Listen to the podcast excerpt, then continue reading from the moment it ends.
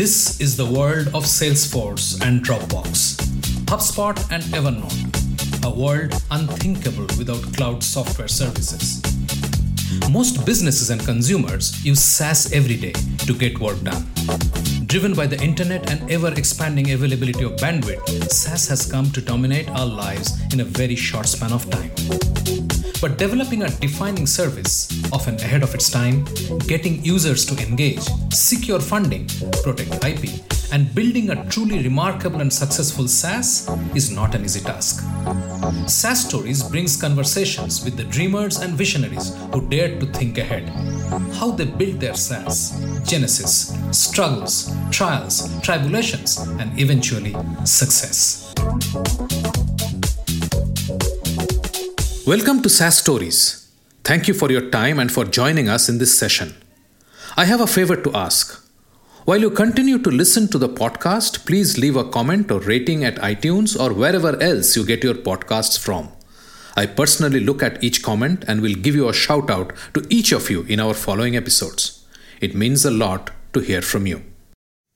Welcome to this episode of SaaS Stories. B2B sales is broken at many places. Nowhere is it more evident than the very low rate of conversions. CRM is stagnating, to say the least. We caught up with Abhijit Vijayvargia, co founder and CEO at Nektar.ai, where he is reimagining the future of B2B sales. So I think number one pain point was that not every rep was getting successful. And I was uh, talking to a lot of sales leaders, uh, a lot of other uh, VP sales in the community um, and everybody had the same problem that okay there are a few of my folks who do really well but there's a big cohort of salespeople who are struggling. And then there is a bottom workforce which needs to be replenished. You you uh, either they voluntarily churn or you have to let them go and then get new people in. And this whole cost of like changing salespeople and then getting new people on board getting them trained getting them coached time to ramp time to productivity is, is very hard. A lot of like time effort and money goes into it and then you if you add the missed quota so a bad sales hire would typically cost an organization anywhere between 1.2 to 1.5 million dollars. Abhijit went through a seed to scale hyper growth experience at Capillary Technologies, which is one of the earliest SaaS success stories from Asia. He was a board member and managing director for its APAC business and global accounts, while at Capillary, he specialized in creating global GTM growth strategy and execution, building and scaling high performance SaaS sales teams, and delivering hyper growth. In 2020, he started his new venture, Nektar.ai, where he is reimagining the future of B2B sales. The company is fully remote, venture funded, and is currently in stealth mode. He is a chemical engineer and an alumnus from IIT Kharagpur and spent the early part of his career in the clean energy sector before moving to SaaS. He was ranked third in the top 80 emerging business leaders in Asia in the Portfolio Singapore magazine. Abhijit is one of the most sought after SaaS sales leaders in Asia, an advisor to many startups, and an angel investor. Now, on to this insightful episode of SaaS Stories with Abhijit Vijayvargia.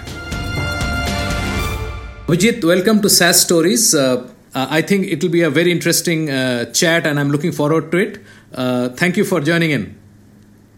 Thank you for having me over, Subhanjan. Uh, I'm looking forward to the chat and sharing my experience with you and the uh, and your audience as well. Great. So I'll I'll go a little back in your background. I mean, you are you are a chemical engineer from Kharagpur. You went to L and T. How did you transition from that into consulting, and and what happened thereafter, which brought you to Capillary? Yeah, so as you pointed out, um, I'm a chemical engineer. I went to IIT Kharagpur. Um, and then in 2007, I had a few options either go into IT, which most of my batchmates were going into, or going into consulting, go for an MBA, or uh, actually try something what I studied. Um, so I wanted to uh, do that, um, use the chemical engineering that I learned for four years so I joined Larsen and Toubro, which is a, a pretty big conglomerate in India. Um, joined their heavy engineering division, um, and interestingly, within that unit, they had a new business initiatives vertical, uh, which was trying to launch a new product line, um, and they wanted to get into know, uh, the alternative energy segment. So climate tech is uh, anyway big and getting bigger as we speak. So this was like 2007 uh, early days. This was before I think Tesla got started, um, and before uh, renewables energy was sexy. Um, so uh, the idea behind uh, the new product line was to see if we can come up with some kind of a new product which caters into the whole alternative energy theme. So it was a very interesting uh, project and role that I got. Um, I spent three years there, um, largely looking at what are the possible paths we could take, because there's so many different ways you can like look at energy in general beyond oil or or the conventional sources of energy. So we went uh, through the route of uh, hydrogen, because once you burn hydrogen, um, you get water vapor, right? H2 plus O2 gives you H2O. Um, so we're quite keen to see how that can be commercially used in automobiles. Um, so that was the path we took. I mean, that was like first principles blue ocean thinking. Um, now there onwards, how do you like commercially produce hydrogen? How do you handle it as a fuel? And how do you go about creating the whole hydrogen economy uh, in the ecosystem to make it viable? So it was starting from first principles to figuring out technology, uh, the whole go-to-market strategy, what would be the role um, the company would play, what could be the product that will look like, who are the other collaborators and partners in the ecosystem, what do we need at a government level, what kind of uh, lobbying we would need to do uh, in order for this to make sense at a national level. Um, so a lot of those um, aspects of business that played out, which really formulated my entrepreneurial roots. So while it was a larger conglomerate, but I was lucky enough to get um, into a new business unit where uh, the team was hustling like a startup. So it was more like an entrepreneurial in residence kind of a role, where I really learned a lot. We made a good prototype. I mean, we actually worked on um, using the commercial scale autothermal reforming as a technology, which is used in uh, oil refineries, where there's a hydrogen generation unit, which is uh, pretty big. Um, and you basically generate hydrogen on the site using natural gas. Um, and then you use that hydrogen uh, for the downstream uh, processing of hydrocarbons um, so we, we looked at that technology uh, that how autothermal reforming was doing and can we build an autothermal re- reactor of smaller size? Think of it like a natural gas station um, in any of the fuel stations in india. And at that fuel station could we accommodate a small portable skid mounted uh, hydrogen generation unit? So that's how we like went about doing it that okay let's solve the problem of generating hydrogen at a smaller scale and then we'll figure out other ways of how that can be used uh, in, into the fuels and, and and things around it so we went with that we we needed um, the process uh, which was patented by a company in us we also needed um, a particular uh, blend of fuel, uh, which basically um, is called hythane. So that's like hydrogen getting combined with uh, natural gas in a particular ratio. That fuel could be then used, which was more stable because hydrogen alone cannot be used into automobiles directly. It's not very stable and it's very dangerous to use.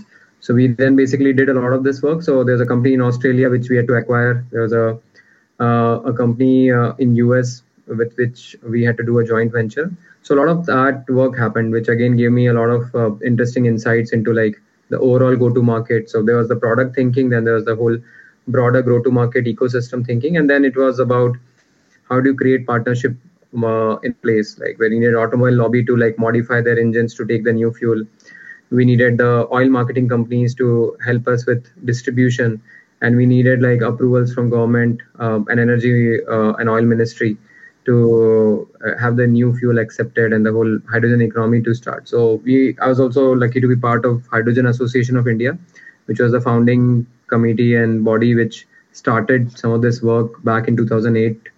Um, so I enjoyed like a, a, great time working on something very interesting, um, something which would uh, make a lot of sense for climate and uh, which was cutting edge new. Um, so we did a lot of experiments. We came up with a prototype which was quite successful. It's still running in a uh, in a, at a natural gas station in Mumbai.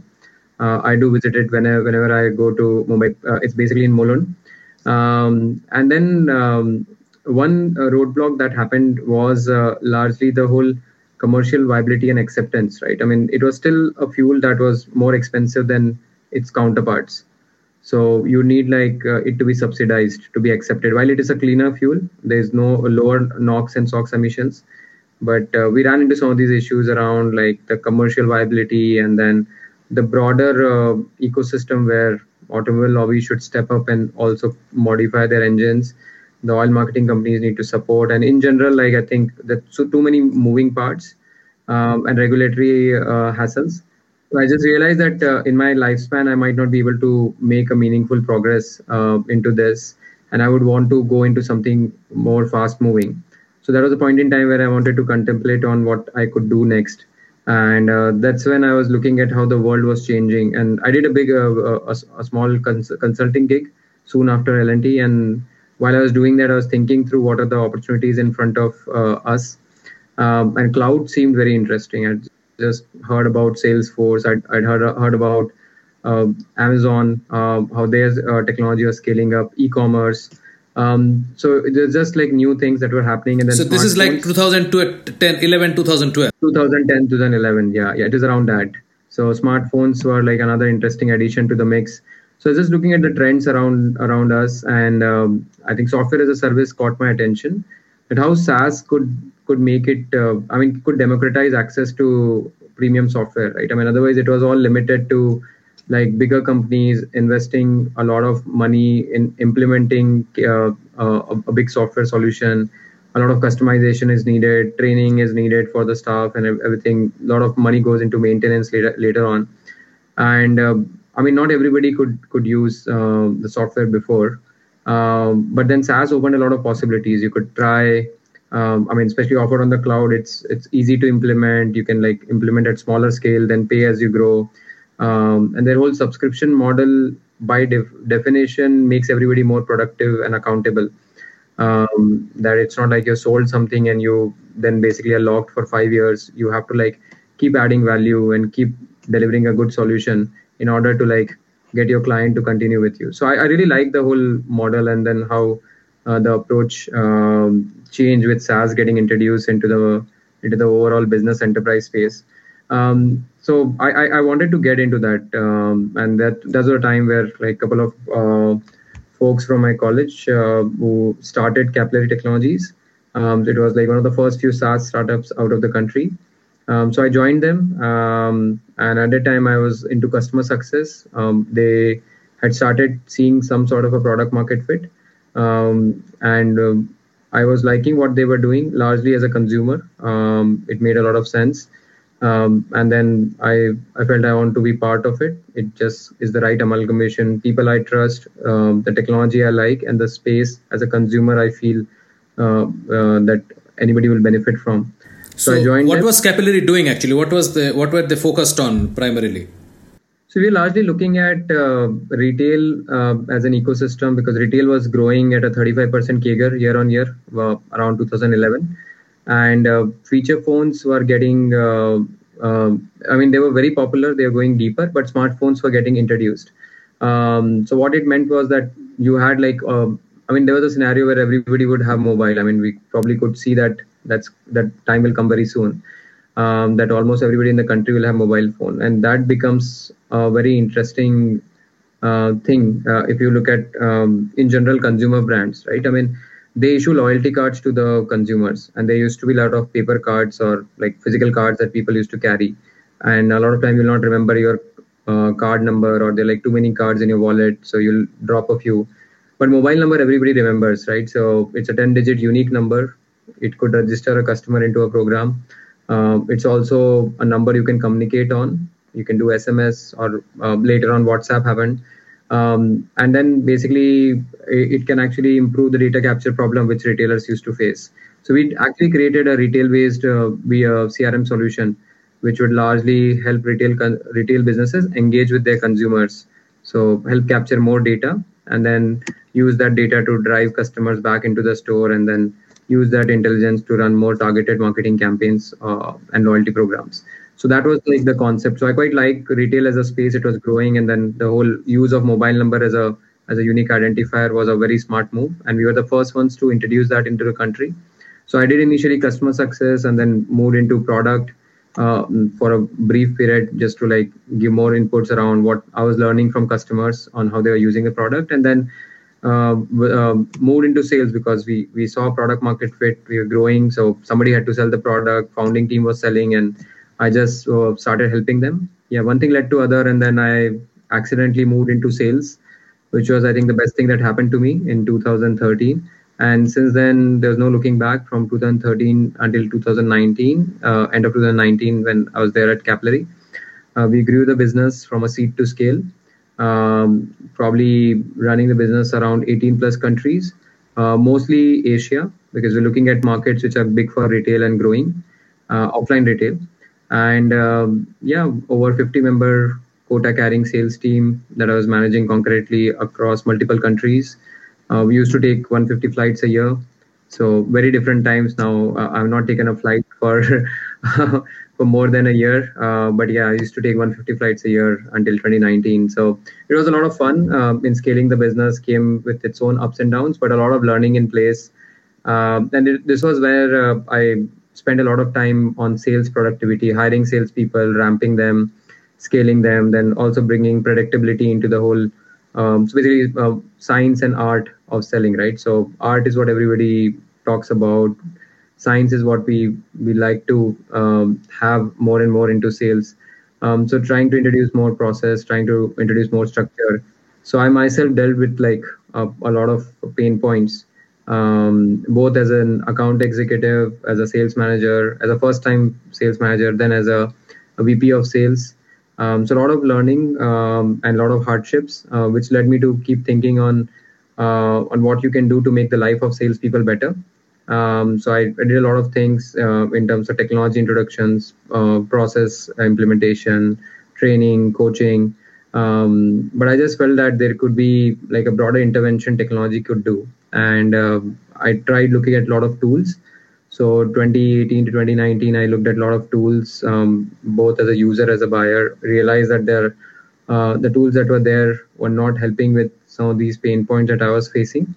So I decided to go deeper, spend my time understanding uh, the space, and I realized that globally, a lot of salespeople are struggling. Right? Uh, Forbes came up with a with an industry research report in 2019, which was like a big decision point for me. That 57% of account executives globally miss their numbers.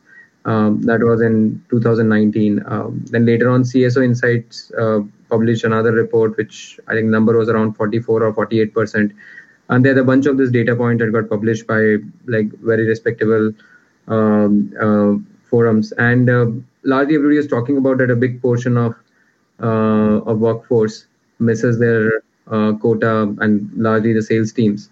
So just wanted to see what is the reason behind it and how technology can improve or change that. Um, so the mission that I wanted to then embark upon was uh, can we democratize quota attainment?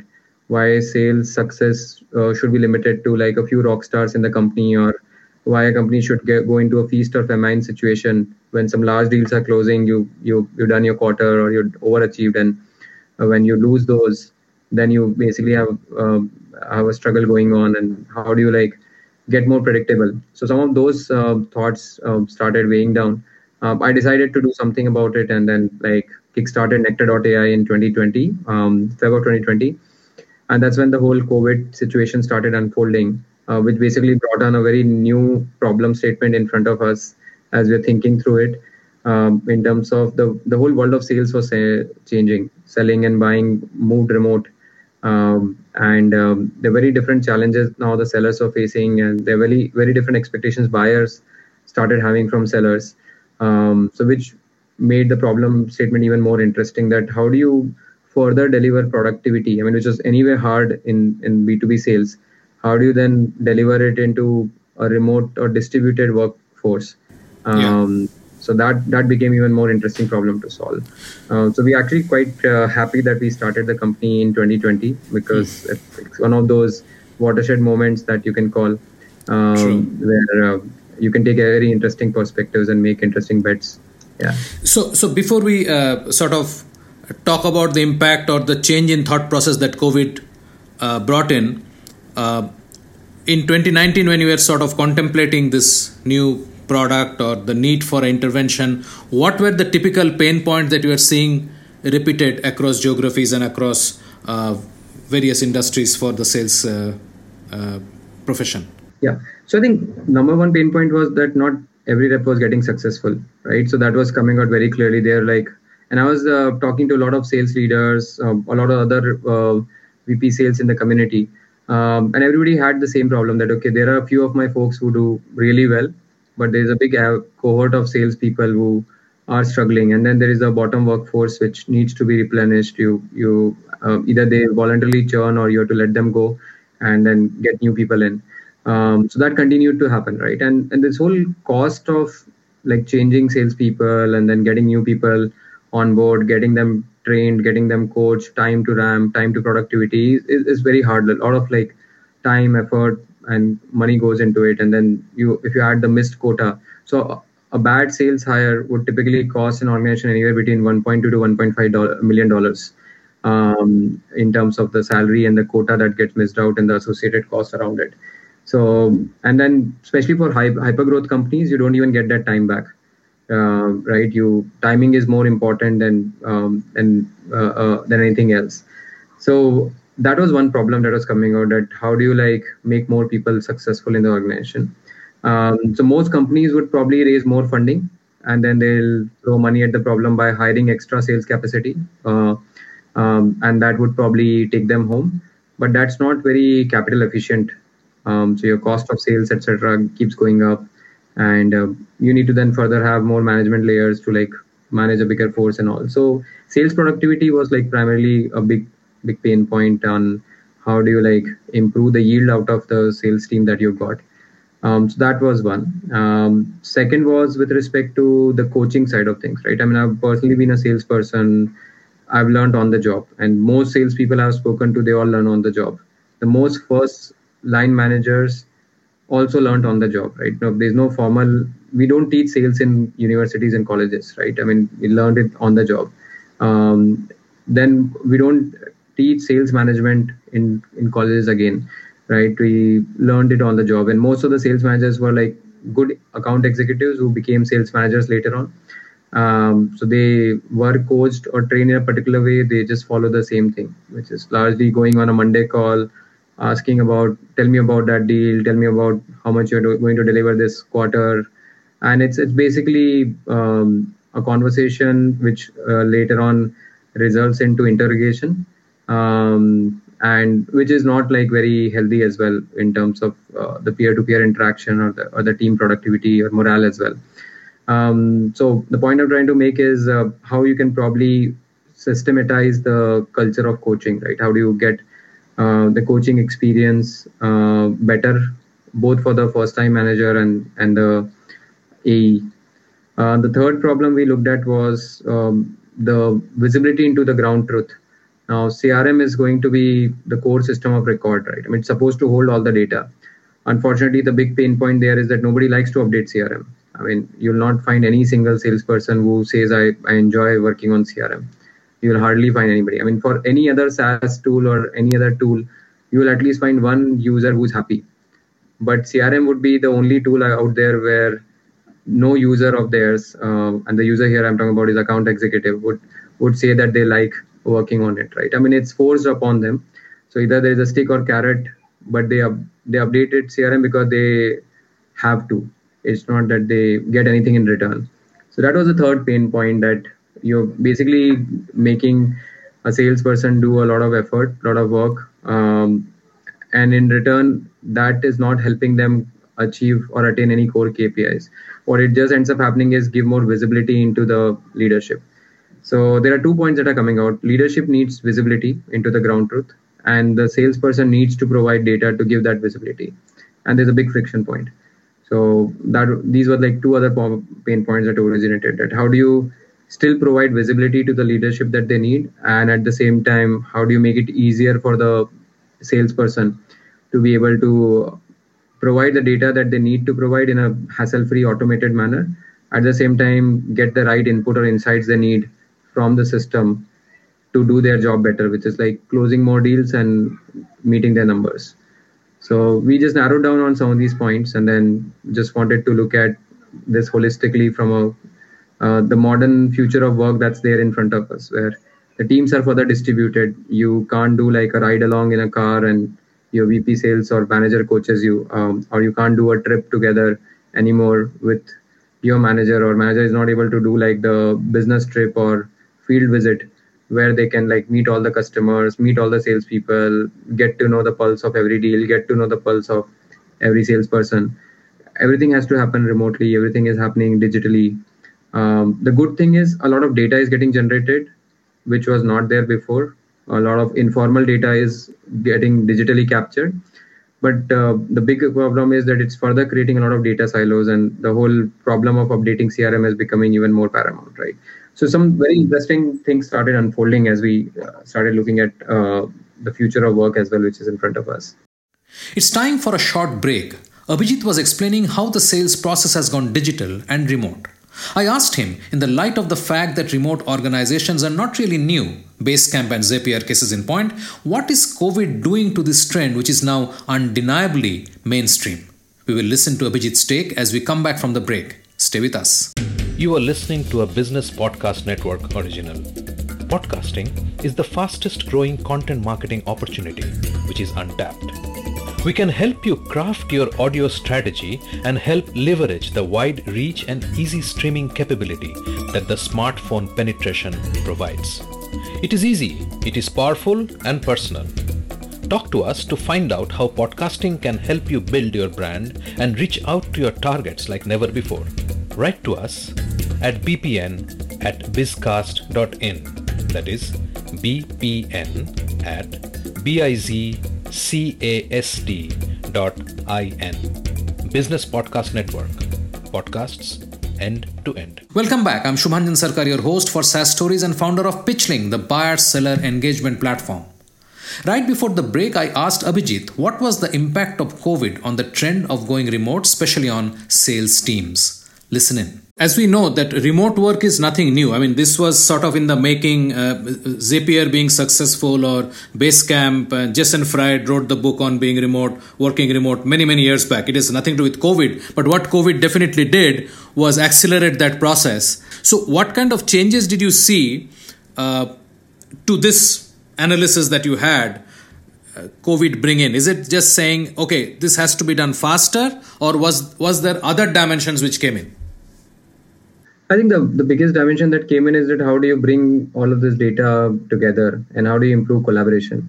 I think data and collaboration came out as the biggest drivers in terms of value creation, right? I mean, how do you like uh, plug the missing data because CRM will never be fully complete, right? I mean, people will not update it. Um, and the second point is collaboration, right? I mean, as as a seller, I need to collaborate with my my manager, my pre-sales person, my marketing person, my SDR, my customer success person. Um, at the same time, I need to also collaborate with my buyer. So my buyer is also digital and remote, right? So there's no more wine and dine that's happening. So how do I like professionally engage with my buyer, get them the value that they need, um, get them to get the confidence around how their pain points could get addressed by my solution uh, and how do I na- navigate the buy- buying uh, uh, side of equation, right? So the buying committee, uh, how do I like navigate and uh, and meet everybody or cover all the objections? So it, it started unfolding a lot of like different set of problems, right? I mean, they all, I mean, it's nothing new, but the way it's to be done, right, in a in a remote setting, made a lot of difference. And uh, finally, I think data once captured, connected, and captured can can be uh, can be very meaningful in illuminating uh, the path for everybody involved right? whether it's buyer to get the right uh, confidence um, ae to probably uh, get the right help they need in coaching uh, their buyer and getting coached to sell better and for manager to be able to get the timely intervention risk and and signals about how their quarter could look like rather than uh, how the their quarter went. Right? Typically, we would get into like a postmortem of lost wheel, uh, lo- lost one analysis is very common in a QBR. But can instead of doing that, can you like proactively look at your leading indicators and and take a call on what preventive action you can take um, to avoid a future situation? Yeah. So, as you are planning Nektar, I mean, obviously, both these two pieces that you're talking of collaboration and coaching has seen a huge growth in terms of these independent spaces, whether you're talking of products like Gong and Chorus and so on, which are essentially sort of plugged into that space, uh, and, and a bunch others. And on the other hand, in collaboration, products like Slack, which was like ubiquitous, and they were adding the outside company portions and all that. How, how did you think that Nektar, as you were designing it at that point of time, would would do it one better, or or uh, do it differently, which will make more sense? Yeah, so I think collaboration and data driven coaching, these are the two important pillars that I believe are, are important. Um, so the way we look at it is um, you need to, I mean, I, I don't look at competi- competition or I don't look, look at what exists in the market today. What I focus on is uh, what is the pain point of my target customer or or my buyer uh, or, or the user of my product um, so we we go with that angle and what are they struggling today and what we can help them with i think that gives better answers um, than looking at what obviously i mean it's important to look at the landscape um, but i think the most important thing one needs to do when you're building a product is saas product is uh, looking at uh, who's your uh, user uh, what are their problems um, what is the cost of not solving uh, those problems today uh, why they're not able to solve those problems and what's stopping them in solving those problems today or tomorrow. Um, so you you spend a lot of time in those first principles thinking, um, understand uh, these with your users very closely. Um, so we we realize that uh, there's increasing need to build it more bottoms up than top down. There are a lot of products that exist for the VP sales or the sales leadership.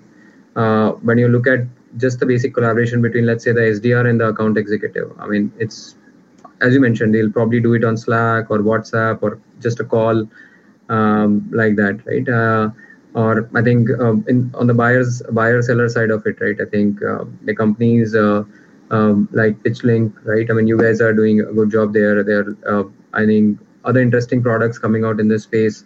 Uh, how do you um, make that better, right? So we started looking at specific pain points here, and one pain point that came out to us from a AE standpoint was that um, they don't like updating Salesforce right? So one clear answer every anytime I go and talk to any AEs, I mean they just like hate CRM and they don't want to update it. So that keeps coming up in conversations. Uh, with managers, it's all about that. I mean, my team is spread out. I don't know what they're up to. Um, while I have some data in CRM, it's not reliable. I'm using certain tools. They give me partial visibility. How do I know, like, at the right time, I can be there with my salesperson to guide them so not just coach uh, retrospectively on what you did on that call or how many times this competitor came name came and how I could have handled objection, but be there when it is happening, or be there before the meeting and guide them that this is what you should be doing. Right? I mean, think of it like sports, right? Where you have a coach which who is not. I know obviously you do post match analysis, but you also do a lot of pre match coaching of and during the match coaching that that really swings the game yeah. So can you bring that parallel into sales? So that's how I'm approaching it. And finally, for doing all of this, the most professional and successful teams would use a lot of data, um, and uh, they will do a lot of collaboration uh, before, during, and after the match. And that's what you can do in sales as well. So how do you bring all of that data together and then drive a better collaboration? Once you do that, I think productivity is bound to happen. Um, then you're talking about use cases then you uh, handle right? I mean whether the use case is about ramping a salesperson or use case is about forecasting your next quarter or it's use case is about your revenue intelligence um, then they all become use cases.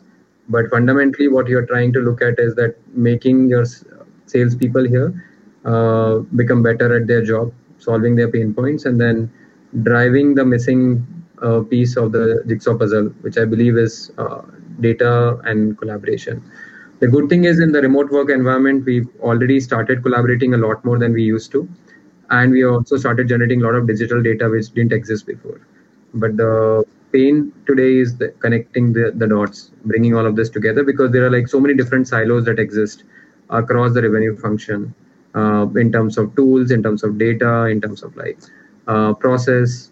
So how do you like connect everything together and uh, guide this. So the way we we visualize our solution at Nektar is that we're going to build a, an industry first go-to-market data platform that uh, connects uh, the siloed tools and uh, missing data, missing digital data for the modern revenue teams, um, and bringing it together, connecting it to their playbooks, and um, then boosting the collaboration and productivity um, with the help of leading indicators rather than just uh, giving them a postmortem of what happened right? Uh, i'm a big believer on managing by leading indicators and um, i think at leadership level that happens uh, where the vp sales or the ceos would look at leading indicators. But uh, if you bring in the same experience for the sdr or the account executive or the marketer or uh, or the sales manager i think it can do wonders so going bottoms to, bottoms up and then bringing out uh, the collaboration and, and data uh, for today's modern sales process. Yeah.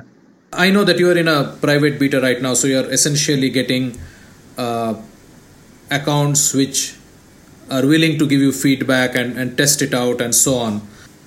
This phase, according to you, is going to continue for the rest of the year uh, before you take it to market next year what are your typical channels of go to market that you are considering or testing out today? So um, today we are not like uh, actively selling the product. I mean when we started the company we, we really wanted to work closely with like some key users uh, who come from our ideal customer profile um, and just spend a lot of time with them understanding their daily workflow their week their month their quarter um, understanding their workflow on how they're like collaborating at a downstream level where where where are the pain points that are emerging? How are they managing their task? How are they managing their follow-ups? Or how are they managing their uh, weekly cadence? Uh, things like those right? So that that involves a lot of discovery. That involves sure. a lot of uh, deep work um, with our users. And that's what we did in the first few months. As we started we also spent a lot of time understanding the macro uh, in terms of how it was unfolding due to covid uh, how the whole buying selling experience was changing. People were not traveling so mobile is not getting used but people have started moving back to desktop. Um, there are other tools which are improving in adoption like for example zoom and slack. Both their adoption went up. So a lot of those things also came out uh, in our research. So 2020 was a year for us to do a lot of customer discovery um, and validating the problem statement um, and then nailing down on what problem to solve so at this point, you had no you had no product to offer them. You you were just sort of. It was an alpha product. We created alpha. an alpha product, okay, mock-ups, okay. which we are like showing okay. to them. So we are like uh, talking to a lot of users. And how many how many companies were you talking to? Sorry. Uh, we would have spoken to over 100 plus companies across different markets uh, in US, Europe, Australia, Southeast Asia, India. Huh. Um, over 150 plus uh, chief revenue officers hmm. slash VP sales Hmm. Um, probably some 75 odd account executives, 50 odd uh, first line managers. We spoke to a lot of people. Right. Uh, and how many of them were you deciding to give the alpha product to test it so that you can get more? To a few aligned? of them. Huh. To, okay. to a few of them, not hmm. not to all. I mean, the idea okay. here was not to sell and just understand sure. their pain point and sure, then sure. validate some of the hypotheses we had. Sure. 2021 was when we created a beta product. I mean, okay. early Feb, uh, Feb of 2021 when we created a beta product basis the problem statement that we had and then we started uh, offering to some of our early adopters because during the course of our interactions we identified there were some really good design partners that we could like work with uh, we who could like truly spend a lot of time with us in iterating on the product experience iterating on uh, the core use cases that we wanted to solve for. And that's what we did right? So between feb to june we spent a lot of time working with these design partners in really improving our product experience and then solving a real problem. And um, all our design partners uh, fully validated it um, and signed uh, contracts, uh, multi-year contracts with us. So that's happened. Now the next stage of the company's journey is moving from design partners. So it's a modern GTM process that we are like taking, uh, which is slightly different than the conventional. So from design partners, now we are moving to early adopters. So idea is to like go and work with the next set of early adopters. Uh, would spend time with us, but who also are not okay with like a buggy product, but they want more functional product, right? So you need to definitely have some more maturity in the product. So we are there now to offer this to our early adopters, and that's what we started doing. And then the next set of work that we'll be doing would be with uh, like a general availability launch and then offering it to the early majority, right? I mean, once you launch in the market, there'll be some early majority that will come up and look into your product, and then later on you will start offering it to everyone, which includes your later late adopters as well, right? So, so that's how we'll go about doing Sure. it. Uh, yeah. So, so this design partners came out of the outreach that you had done already.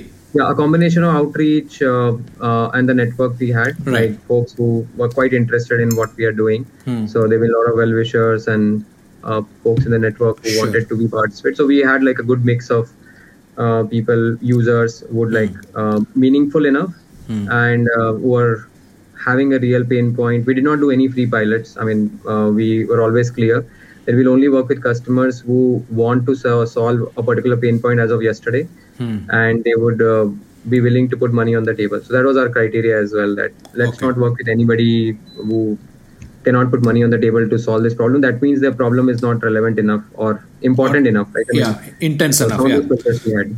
yeah. So, how many design partners did you end up working with? So we had like close to a dozen Okay. Hmm. uh, design partners, um, largely which we shortlisted, and so we worked with uh, a few of them. Um, and then now idea is to like work with more early adopters. So Hmm. probably go to like let's say uh, how quickly we can work with uh, let's say 25 to 50 early adopters Mm-hmm. get them really successful um, with the product validate and repeat um, the experience. Right. um, also i mean our, uh, as startup when you start building a product a lot of things you do in a scrappy way right? I mean you do things that break.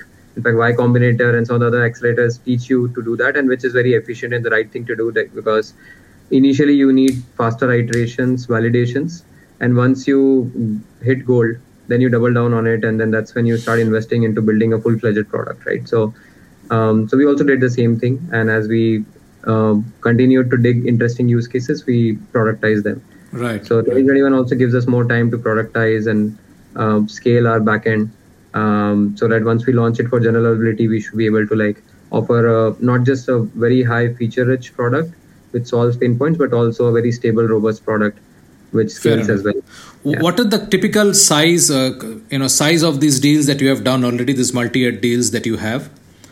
Uh, so we, we have mid-market companies as focus so it's a typical Oh. mid-market segment deal values that we look at yeah s- so, which is like 10k to 20k, or it's more than that per annum. So the typical mid-market deal values, industry deal values for SaaS would be anywhere between 10 to 50k Yeah. ARR.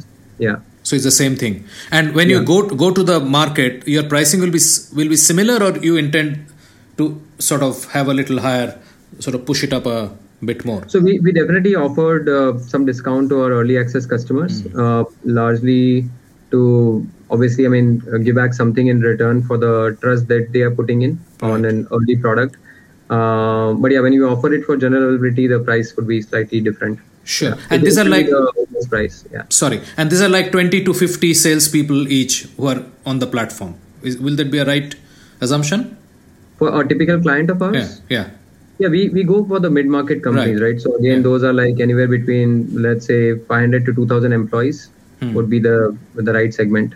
Yeah. Yeah, but in terms of the the users will be your sales guys, right? Of that company. Yeah, so like typically 10 to 20 percent of the workforce would be sales, Yeah. right? Oh, so if you look that's at pretty 500 large. to 2,000 employees, Yeah. yeah, like 100. Yeah, that, that's quite 100 quite large.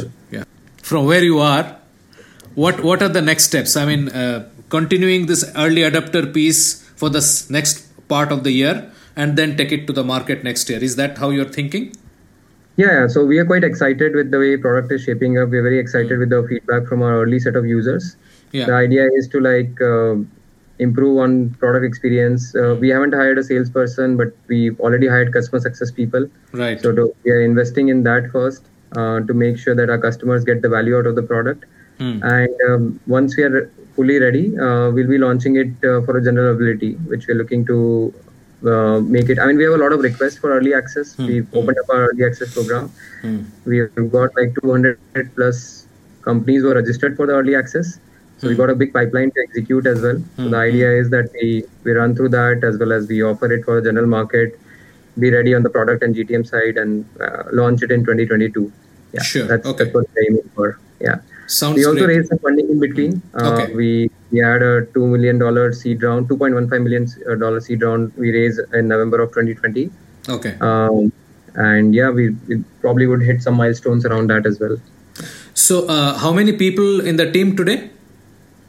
So it's a lean team. We've got uh, 12 people. Uh, we are a fully remote team. Um, we are a big believers uh, in productivity ourselves, in uh, transparency and data-driven accountability.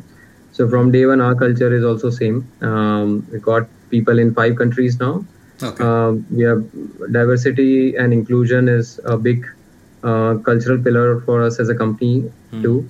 50% of our staff workforce is females, and we al- also got um, six different nationalities working with us already out of the 12 people. So it's it's pretty interesting, diverse uh, workforce, uh, which we are quite proud of, and um, we're drinking our own beer as well. So we use Nektar for Nektar. So um, we use it for our day-to-day productivity as we start talking to more customers, go through our leads. So we use our own product as well. Yeah. You know, this dissatisfaction with CRM, uh, which sort of seemed to be your trigger, uh, is is a very well-known peeve. It's it's a pet peeve of many people, right? And a lot of people are trying to solve that problem. I mean, there are a lot Yeah. of people who are trying to fix CRM. So, do you see CRM getting fixed, or do you see that CRM will actually become something else? I think CRM is already part of the system, which is system of record.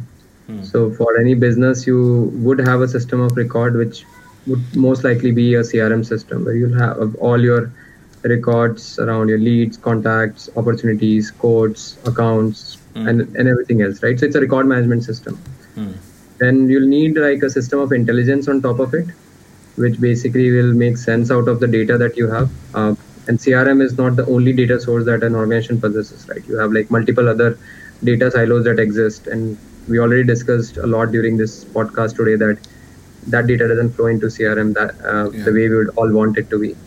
Um, so you need like a system of intelligence which would probably tie into CRM as one of the inputs um, and that system of intelligence would tie back into a system of action which would probably enable uh, triggers and actions for the users across again i think for a distributed team it makes even more sense uh, to get those triggers right? I mean which are not possible with uh, because of the face-to-face interaction that is getting reduced.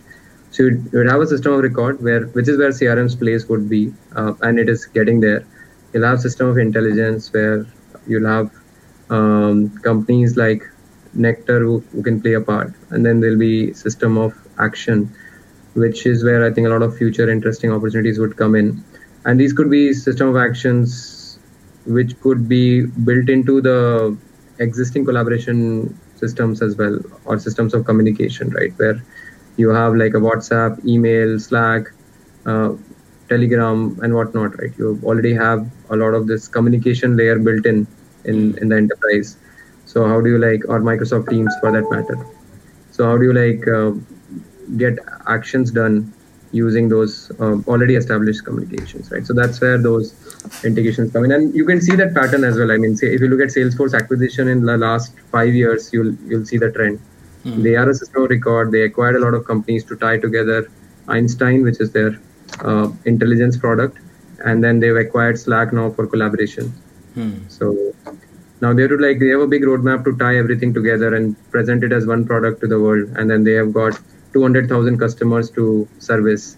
So there's an interesting opportunity for startups like nektar to go and take a small portion of that big pie that exists yeah It is it is that uh, Tom Tunguz's post. I don't know. You you must have looked at that, right? So take take one percent of Salesforce, the dissatisfied part, and you got a billion dollar business, right? exactly yeah yeah SaaS Stories is brought to you by PitchLink, the buyer seller engagement platform.